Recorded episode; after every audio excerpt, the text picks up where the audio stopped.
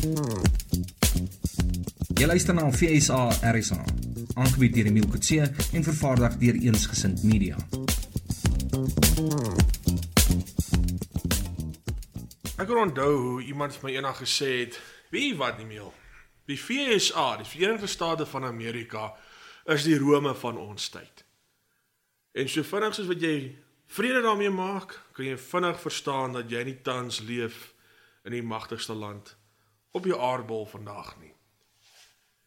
Die Rome van ons tyd, wel 'n Rome wat nog redelik gemengde gevoelens gehad het teenoor die Transvaal hier in die einde van die 19de eeu. En wie weet wat hulle gevoelens was oor die Oranje Vrystaat, want behalwe twee verdrae wat geteken is tussen Washington en Bloemfontein, het die Vrystaat maar niks meer as 'n voetnote geword binne in die gesprekke van die Kongres nie. Maar vroeër in die 19de eeu lyk dit dat die FSA redelik goeie idees gehad het oor hoe om met Suid-Afrika saam te werk. Mense lees in die in die een hoofstuk deur die historikus Johan de Villiers hoe die burgers van die Kaap in hulle burgersenaat net na die val van die Bataafse Republiek toe generaal David Baird oorgeneem het namens die Britse mag en die tweede beheer van die Kaap deur die Britse mag begin het. Die burgersenaat het gesê, "Goed, generaal Baird, ons verstaan, bring in die Britse vervaardigde produkte, ons sal dit aankoop, ons sal dit gebruik, maar ons wil ook graag produkte van Amerika hê en dan natuurlik ook met Amerika handel doen." sodat die Kaap ook uit die Verenigde State die bloedjonk nuwe nasie ook uit hulle munt kon slaan. En natuurlik het dit die oog gevang van Amerikaanse handelaars. En as 'n mens nou breedvoerige navorsing gaan doen oor hoeveel Amerikaanse skepe in die hawe van Tafelbaai en selfs in Falsbaai by Simonstad het draai gemaak het, dink ek nogal dis 'n baie interessante meestersgraad of PhD of selfs boek wat wag om geskryf te word. En dan kan 'n mens begin deur notisie te neem dat die Konfederade Konfederasie se state van Amerika 'n skip na Suid-Afrika toe gestuur gestuur het met die naam van die Alabama. En selfs vandag nog, as jy die FAK se sangbundel oopmaak, sal jy 'n liedjie vind wat handel oor die Alabama. Dit kan ek nie sing nie want ek het nie 'n sing stem nie, maar almal ken die dingetjie en almal ken die liedjie. Maar die eerste versreël, eerste liriek liewer sê mos daar kom die Alabama. Dit is 'n oorlogskip wat uit Amerika gekom het wat aan wat in Simonstad gestop het en in die hawe ingevaar het en daar gebly het en natuurlik het die matrose die kans gekry om Simonstad te gaan ontdek Hulle het die kans gekry om natuurlik daar iets aan te koop en hulle bene te strek. Hierdie einste CSS Alabama, CSS staan dan natuurlik vir Confederate States Ship is vandag nog iewerste in die Engelse kanaal diep op die see se vlak want hy's daar deur die gedurende die slag van Cherbourg heeltemal vernietig op die see se water. En alhoewel ons nou 'n volksliedjie uit die skip se aankoms in Falsbaai vandag nog sing, was die skip Alabama eintlik een van die grootste kwessies tussen die FSA en Groot-Brittanje. En dit bring nog 'n bietjie meer gesprek toe. In die eerste half eeu van die 19de eeu, die eerste 50 jaar, was daar 'n anglofobiese gevoel gewees tussen die Amerikaners teenoor enigiets Brits, 'n regte anti-Brits gevoel. Iets soortgelyks wat jy in Suid-Afrika kry. Juis hierso gedurende 'n groot trek era tot diep in die 20ste eeu baie anti-brits gevoel of 'n sterk anti-brits gevoel. En hierdie anti-brits gevoel van die Amerikaners was nie sonder enige rede nie. Hulle het nou net in die einde van die 18de eeu 'n 'n duur revolusie teen koning George III gevoer. Ons het onlangs weer gesien hoe die Amerikaners hulle onafhanklikheidsdag vier wat elke 4 Julie is, want dis die dag toe die verteenwoordigers in die Kongres in Philadelphia die deklarasie van onafhanklikheidswording geteken het, die Declaration of Independence. wat hoofsaaklik deur Thomas Jefferson opgestel is, maar daar was ander skrywers wat ook net maar hulle deeltjie ingesit het.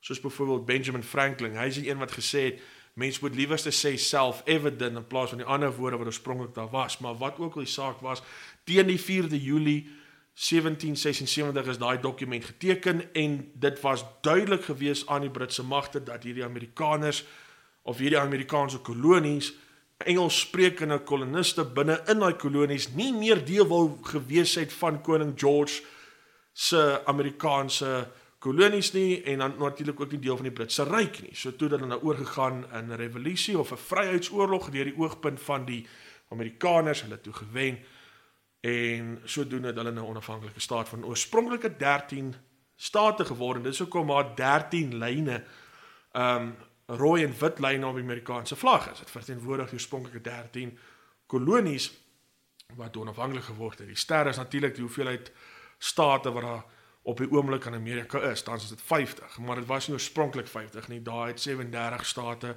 oor die strek van 16 ag van van 1776 tot en met 1959 50 geword. Maar die Kaap was natuurlik onder Britse beheer vanaf 1795 tot in 1804 en dan weer van 1806 tot 1910. So tydens die tyd vir die Vryheidsoorlog was die Kaap nie regtig 'n punt waar baie van die Amerikaanse ou mense wil wees nie want dit is Brits bestuur en hier in, in die vroeë 19de eeu was die Kaap ook dan nie aan trek trekpleise vir Amerikaanse handelaars gewees behalwe vir die aanvraag wat die burgersenaat gedoen het nie want dis Brits. Daar was 'n anti-Brits gevoel. Hulle wou nie regtig met die Britte te veel handel doen nie alhoewel jy het ook ouens gehad soos Alexander Hamilton wat heeltyd net met Britse maatskappye wou wou handel in plaas met Franse maatskappye. Maar daar was nog steeds 'n gevoel van as dit Brits is, gaan ons dit nie regtig vertrou nie. En hierdie anglofobiese gevoel het nie gestop nadat die Britte die 13 kolonies van Amerika verloor het nie. Dit het net gegroei oor die jare dat jy later in 1812 weer 'n enorme oorlog het tussen Brittanje en die VSA, die sogenaamde oorlog van 1812, toe president James Monroe die president was van Amerika. En na die oorlog van 1812, toe was die Amerikaners nou letterlik gatvol vir die Britse ryk gewees en sodoende daar nou 'n besluit gekom dat enigiets aan die ooste kant van die Atlantiese Oseaan waar die Amerikaners nou niks meer te doen hê nie en uh die beleide toe bekend gestaan as die Monroe Muur, die Monroe Wall, vernoem natuurlik na die president. En natuurlik is dit nou nie 'n fisiese muur wat gebou word soos wat die teenswoordige president nou by die Rio de Grande bou nie, maar 'n denkbeeldige muur. En die die, die Britte het ook toe nou maar besluit geneem dat jy het enigiets aan die weste kant waar die Amerikaners die die FSA nou in die gang is en waar Spanje haar kolonies het soos Florida, Cuba, uh, al die eilande in die Karibiese eilande, uh, selfs Mexico en af in Suid-Amerika. Daai goed wil die wil Westminster nie ook mee besig raak nie. Dit is te de mekaar. En die die, die Britte het hulle beleid genoem splendid isolation. Kyk, een ding wat 'n mens van die Britse ryk kan sê is dat hulle het nog redelik 'n uh, pittige manier om met hulle taal te speel op so 'n manier dat dit nog 'n bietjie arrogant oorkom.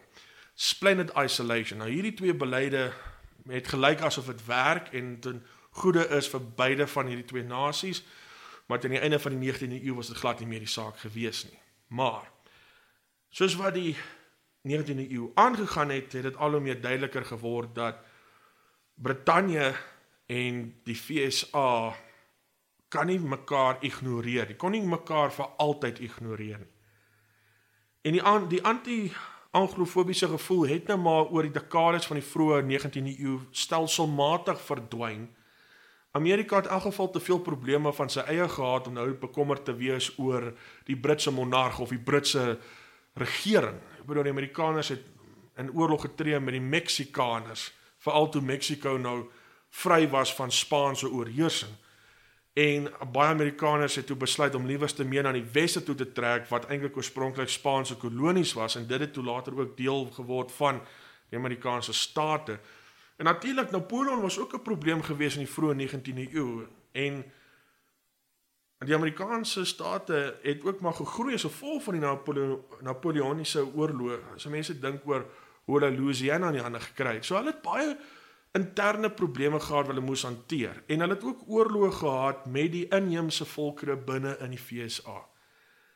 Hulle kon nou regtig nie te veel bekommerd wees wat gaan aan in Parys, wat gaan aan in Berlyn, wat gaan aan in Londen nie. En die die Britse ryk was ook meer gefokus na die probleme wat hulle met Napoleon gehad het om net weer hulle eie voete weer te vind. Ons kan dit selfs in ons eie geskiedenis sien. Ek bedoel Brittanje het betaal vir 4000 Britse settlers om in 1820 in Suid-Afrika te kom, hy alleself te kom huisves, 'n nuwe begin te voer, sodat hulle net van hierdie 4000 werk kon kry weg van die eiland van Brittanje binne in Suid-Afrika in een van die mees gevaarlikste zones van Suid-Afrika op daai oomblik, die oosgrens in die Kaap. So dit was ook nie altyd 'n maklike spel om te speel toe George IV oorhandig aan Victoria die eerste nie. Maar die anti die die anti-Britse gevoel, die anglofobia het stelselmatig verdwyn. Die regering in Washington was weer vir 'n rukkie baie vies gewees vir Brittanje toe Brittanje gesê het dat hulle is meer as bereid om skepe te bou vir die konfederale uh, state van Amerika onder president Davies in Virginia. En dis een van daai skepe was die CSS Alabama geweest. En daai skip het was was was letterlik 'n suksesvolle oorlogskip. Die bemanning op baie skip het 'n reeks vyandige skepe laat sink tot in die diepste deeltes van die oseaan. En toe die Unie die Amerikaanse burgeroorlog gewen en Lincoln is natuurlik daarna vermoor in 'n sluipmoord toe het die toe die Britse regering natuurlik onder William Gladstone wakker geskrik en gesê o gats ons het die verkeerde perd geondersteun. Ons moes eintlik die unie meer geondersteun het. Dalk het Brittanje nou maar besluit om die konfederasie bietjie meer te steun want hulle is nog steeds vies vir Washington vir wat gebeur het vroeër in die eeu. 'n Mens vergeet, weet regerings vergeet nie altyd so maklik oor teens oor enigiets wat voor die tyd gebeur het nie weet dit is asof daai wraak 'n bietjie ingebottel was binne in die Britse uh, Britse regering. Hulle het net gewag vir die regte oomblik om vir die regering Washington 'n goeie maaghou te gee. Want hulle nou sien dat Amerika nou in twee gedeel, Unie aan die een kant, Konfederasie aan die ander kant. Toe sit van wel kom ons doen maar besigheid met Richmond, Virginia in plaas van Washington, Maryland.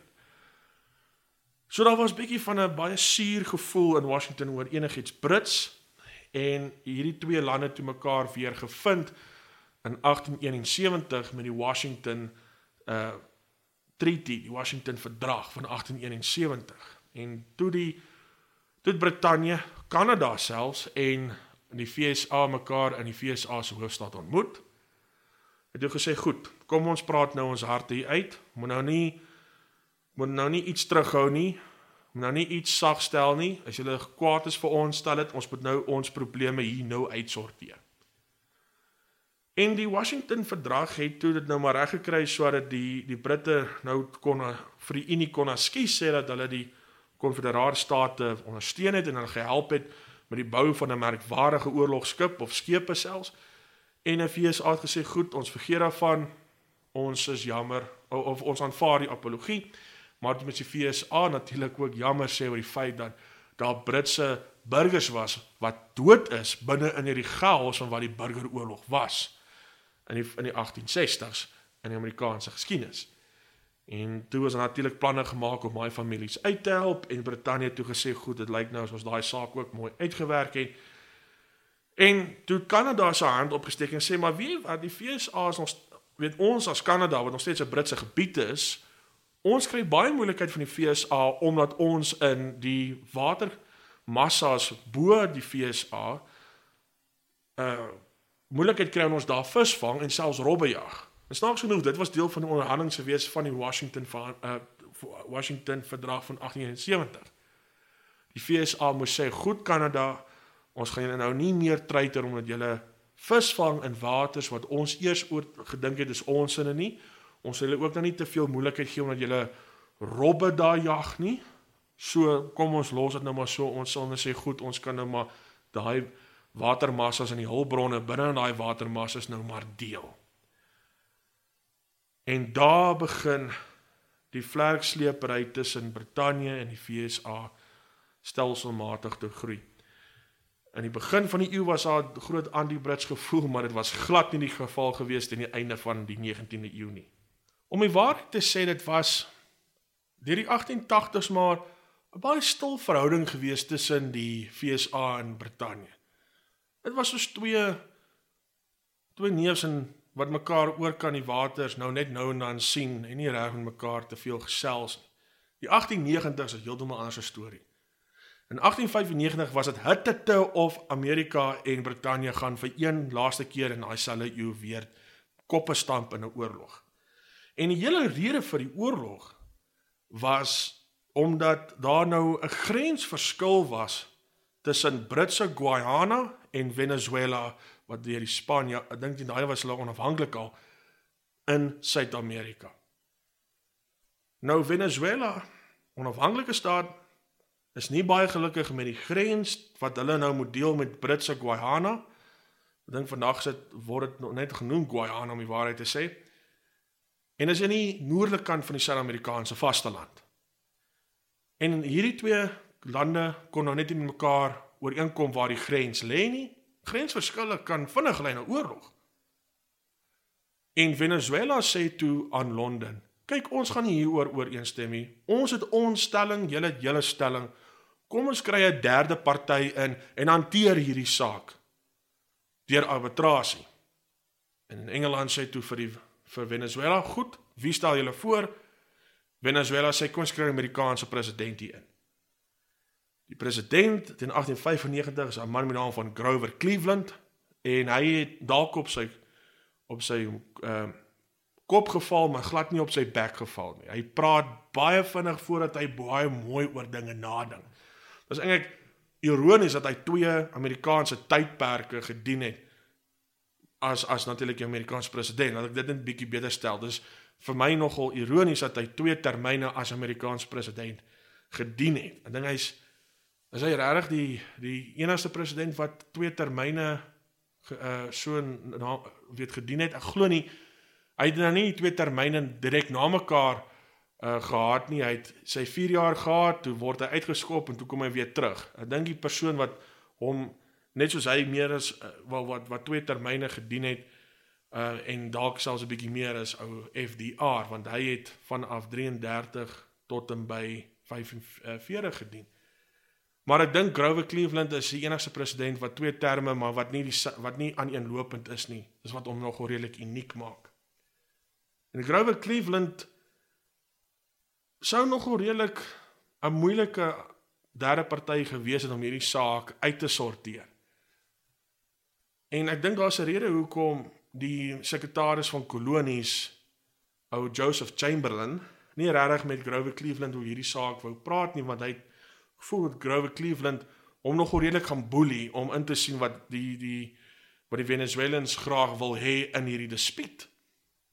En toe was dit nou nie ingestem dat dit nou die geval moet wees nie en Chamberlain het selfs die fout gemaak of soos die Fransers sal sê die faux pas gemaak om die Amerikaanse president in die pers te beledig.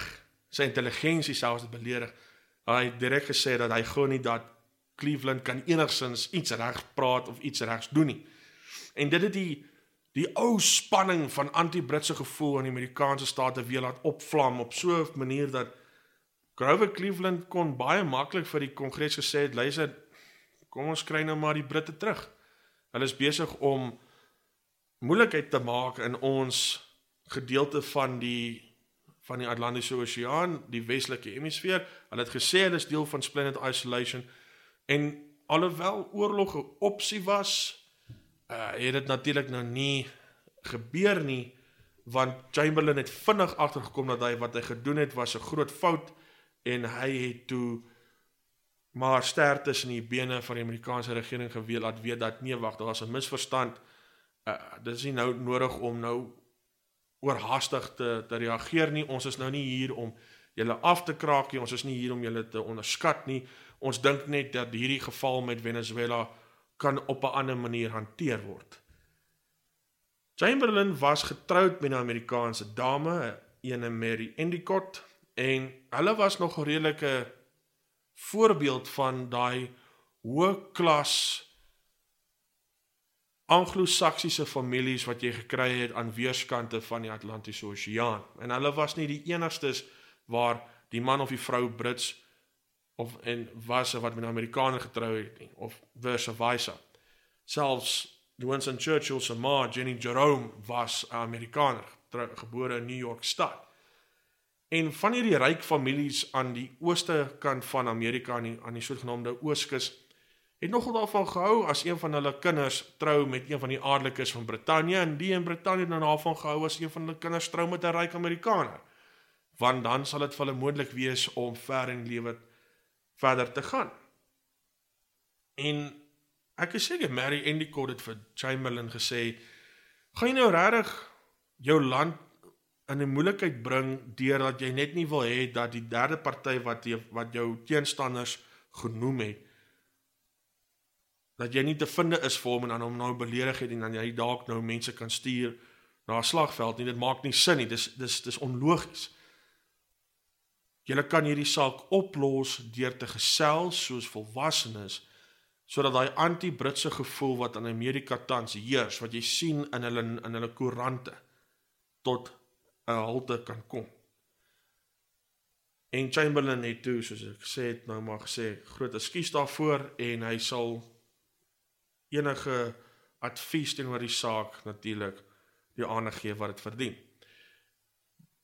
Dis nou nie duidelik of as Mary Endicott regtig in enigiets daarvan gedoen het en die mense moet eintlik dieper kyk na die diplomatisiese geskiedenis teen 1895. En daar kan 'n mens duidelik nou weer verwys na die Jameson inval, glo dit of nie. Soos in die vorige episode bespreek, daar was Amerikaners wat deel was van die Jameson uh, inval in die Transvaal. Daar was Amerikaners wat gewag het vir Jameson se mag om Johannesburg te bereik en hulle was meer as gelukkig om Kreer om president Kreer heeltemal van die kussings te lig. Daar was ook Amerikaners wat dit nie wou hê nie. So mense moenie sien die Amerikaners in die Transvaal as 'n homogeniese groep nie. Maar die feit dat die Duitse keiser Wilhelm II 'n telegram vir staatspresident Paul Kreer gestuur het om hom geluk te wens dat hy dat sy magte die Jameson inval gestuit het daar by Rodepoort het die Britse regering laat stok styf staan met vrees.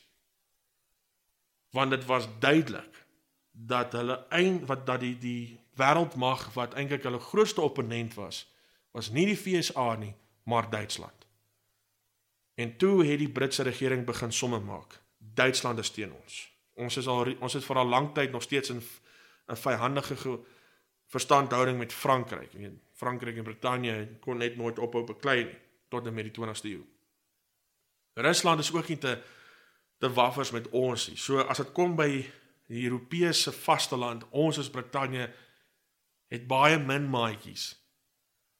Ons het dalk 'n land wat ons goedgesind kan wees veral as ons in oorlog ingaan en ons kort hulpbronne. Maar hierdie land is aan die ander kant van die Atlantiese Oseaan, die Verenigde State van Amerika. En op die oomblik is ons te vieste in vir mekaar want daar is 'n grensgeskil tussen ons kolonie in Suid-Amerika en Venezuela. Ons het die Venezuela, Venezuela se se recommendation letterlik van die hand gewys. En dit eintlik terug in hulle gesigte gegooi en sodoende ook die Amerikaanse president verneder op so 'n manier dat die Amerikaanse publiek hoogste helen vir ons is. En vir wat? Net omdat ons 'n grensgeskil het in Suid-Amerika. Ons kan nie so kinderlik optree nie. Ons moet hierdie grensgeskil vinnig hanteer. Ons moet dan letterlik vir die Amerikaners sê ons is jammer kom ons gaan aan soos wat dit was na 1871. So as Duitsland of enige ander Europese land enige planne teen ons het, dan kan ons hulle maklik stuit. En vinnig was daai saak in van Britse Guyana en Venezuela vinnig mooi uitgewerk. Grense is nou getrek, almal is gelukkig, Amerikaners het 'n rol gespeel. Die Venezuela Venezuela is nou gelukkig waar hulle nou hulle grensposte kan plaas, dieselfde met die Britse kolonie van Guyana. En toe is dit duidelik van beide die FSA en dan Groot-Brittanje dat hulle kan nie meer met hierdie isoleringsbeleide van hulle mee aangaan nie. Splendid isolation moes gestop word. Die Monroe Wall moes gestop word. Dit is onmoontlik in 'n in 'n wêreld wat besig was om te globaliseer op 'n vinnige spoed om nou te sê ek trek myself terug soos 'n skilpad net in my eie ou klein wêreldjie en ek wil niks meer te doen hê nie. Brittanje het hierdie punt vinnig gesnap. Hulle het dit al reeds gesnap in 1896. Hulle het al reeds gesien dat Duitsland is besig om sy oë te vestig op 'n groter ryk met meer kolonies in Afrika wat hy selfs kan afvat van Britse of Frans of Spaans van die Spaanse ryk. Duitsland het al reeds sy oë gehad op spesifieke eilande in die Stille Oseaan en dis waar die FSA ook begin bietjie vies geraak het vir Duitsland want Duitsland wou spesifieke eilande in Samoa hê en Amerika sê, "Aa, uh -uh, dis ons sin." Want Amerika het homself net nie ryk genoem nie, maar hy het soos 'n ryk geopereer. En Duitsland het ook gedink dalk moet die Filippyne deel word van die Britse globale ryk. Nou die Filippyne was 'n kolonie wat eers deel was van Spanje en toe later aan die VSA voordat dit nou onafhanklik geword het. Amerika het eers laat besef in 1898 met sy Spaanse-Kubaanse Amerikaanse oorlog. Dit is 'n enorme lang naam vir 'n oorlog dat hy nou liewerste sy Monroe Wall beleid moet stop. Toe die oorlog nou uitbreek op hy klein eilandjie van Kuba wat 'n groot rol gespeel in die 20ste eeu en Theodore Roosevelt is daar met sy magte, die sogenaamde Rough Riders en hulle jaag daarin op die eiland en Theodore Roosevelt maak sy naam word 'n populêre politikus daarna En Amerika wen toe daai oorlog toe Amerika aangekom. O, gats, weet wat ons sal nooit daai oorlog kon gewen het as Brittanje nie vir ons laat weet het dat hulle gaan neutraal bly in daai konflik. Ons kan aangaan. Hulle wens ons die beste toe. Hulle hoop ons wen. En dit met die wete dat hulle nou kan gekies het teen Spanje wie se eie koningin die niggie is van koningin Victoria. En toe het Amerika ook besef, maar as Brittanje nou vir ons so steun in 'n in 'n kom ons noem dit nou maar koloniale oorlog en so naby aan ons, wie is ons nou as die FSA om vir die um, vir die, vir Brittanje te sê julle moet die boere republieke uitlos of enige ander gedeelte van die wêreld. En dis een van die redes waarom Amerika nie soos 'n ridder op 'n wit perd ingejaag het en ons nou hier kom help toe die Britte in Oktober 1899 besluit het luister Transvaal en Oranje Vrystaat se dae van onafhanklikheid is nou verby. Want natuurlik was daar 'n hoop gewees dat die Amerikaners ons sal steun op die internasionale front. Dis 'n hoop wat 'n mens vandag nog sien in vandag se nuusmakende gebeure. Ek bedoel Paul Creer was selfs gelukkig genoeg om vir president McKinley 'n telegram te stuur om te sê, "Weet wat president, ek's regtig jammer om te hoor dat jou skip die myn daar in 'n wanna gesink het as gevolg van hierdie Spanjaarde wat jou nou aangeval het. Regtig jammer man."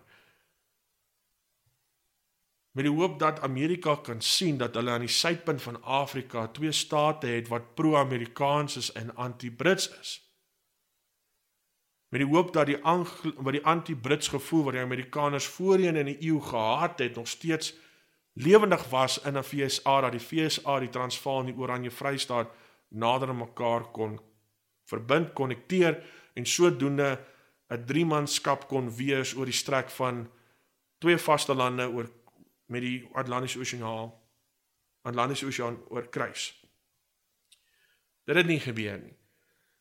Die Amerikaners en die en die Britse ryk het mekaar weer gevind eers in Washington vir 'n uh, verdrag van 1871. En alhoewel hulle in 1895 bietjie mekaar koppe gestamp het, is dit vinnig, is die konflik vinnig uitgevee deur Chamberlain wat die saak aan behoorlik hanteer het deur Brittanje wat Amerika gesteun het in die 1898 oorlog in Kuba. En mens kan sien dat van die populairste politici in Amerika was bly oor die gevoel dat hulle nie meer 'n anglofobiese gevoel het nie. Theodore Roosevelt het dit bekend gemaak dat hy is so bly dat Brittanje en Amerika mekaar weer gevind het dat hy het gesê alles moet in die stryd gewerp word sodat dat hierdie twee lande nooit weer mekaar kwaad sal wees nie, nooit weer kwaad vriende sal wees nie. En enigiets wat een van die twee lande sal skade aandoen, een as hulle nou aangeval word of wat ook al, hulle moet bymekaar staan sodat hierdie twee lande die steunpilare van westerse mag sal wees in die 20ste eeu en selfs verder. 'n Ander rede hoekom die Amerikaners nie die Boererepubliekie Boererepublieke so vinnig kom help het nie, kan 'n mens dalk laat rus op die skouers van 'n man met naam van John Hay. Nou John Hay is regtig iemand van deesdae se Amerikaanse geskiedenis wat seker nie eens 'n voetnota is nie. So waarom is hy belangrik vir Suid-Afrikaanse geskiedenis, veral as dit kom na die ons diplomatisiese geskiedenis met die FSA? Teen die einde van die 1890s, toe is die man die Amerikaanse ambassadeur in Engeland. Met ander woorde, soos hulle sê, hy is nou die ambassadeur in die St James Court of Court of St James. En John Hay as ambassadeur, 'n goeie pos, lekker salaris en al sy kostes word gedelg deur Washington en hy word nog redelik gereeld genooi na die hoër klas partytjies wat 'n mens kry in Engeland en so begin hy skouers te skuur met mense soos Cecil John Rhodes, Rudyard Kipling en die een van die Amerikaners wat die boere met passie gehad het, 'n man naam van John Hayes Hammond. Iemand wat deel was van die sogenaamde Reform Committee in Johannesburg om kreer uit die kussings te lig en selfs sy eie geld spandeer het met anti-boer propaganda in Amerika. Ja, dit is 'n studie wat wag om geskryf te word. As daar enige student of professionele historikus is wat graag wil kyk oor wat was nou presies sy sy anti-boer movement. Hy het letterlik sy fortuin wat hy gemaak het onder die dekmantel van Cecil Rhodes se maatskappye gebruik om anti-boer gevoelens in die buiteland met gusto, met passie te stoot. En hierdie drie kerels het vir John Hay, die Amerikaanse ambassadeur in Brittanje, groot stories vertel oor hoe sleg die boere is, hoe dom Paul Kreer is en hoe hulle nie verdien om 'n republiek te hê nie. En as John Hay nou regtig slim is, sal hy nou ook 'n anti-boer gevoel hê. En voordat jy weet, is John Hay heeltemal so gebreinspoel dat hy presies glo wat hulle glo. En teen die tyd dat hy klaar gebreinspoel is, toe toe roep president McKinley hom terug en sê kom Karel, ek vir jou beter pos terug by die huis. Hy vat toe die skip oor na Amerika toe en John McKinley sê te vir baie geluk meneer Hay. Jy is nou die staatssekretaris hier in ons regering. Met ander woorde, minister van buitelandse sake en ons manier van praat.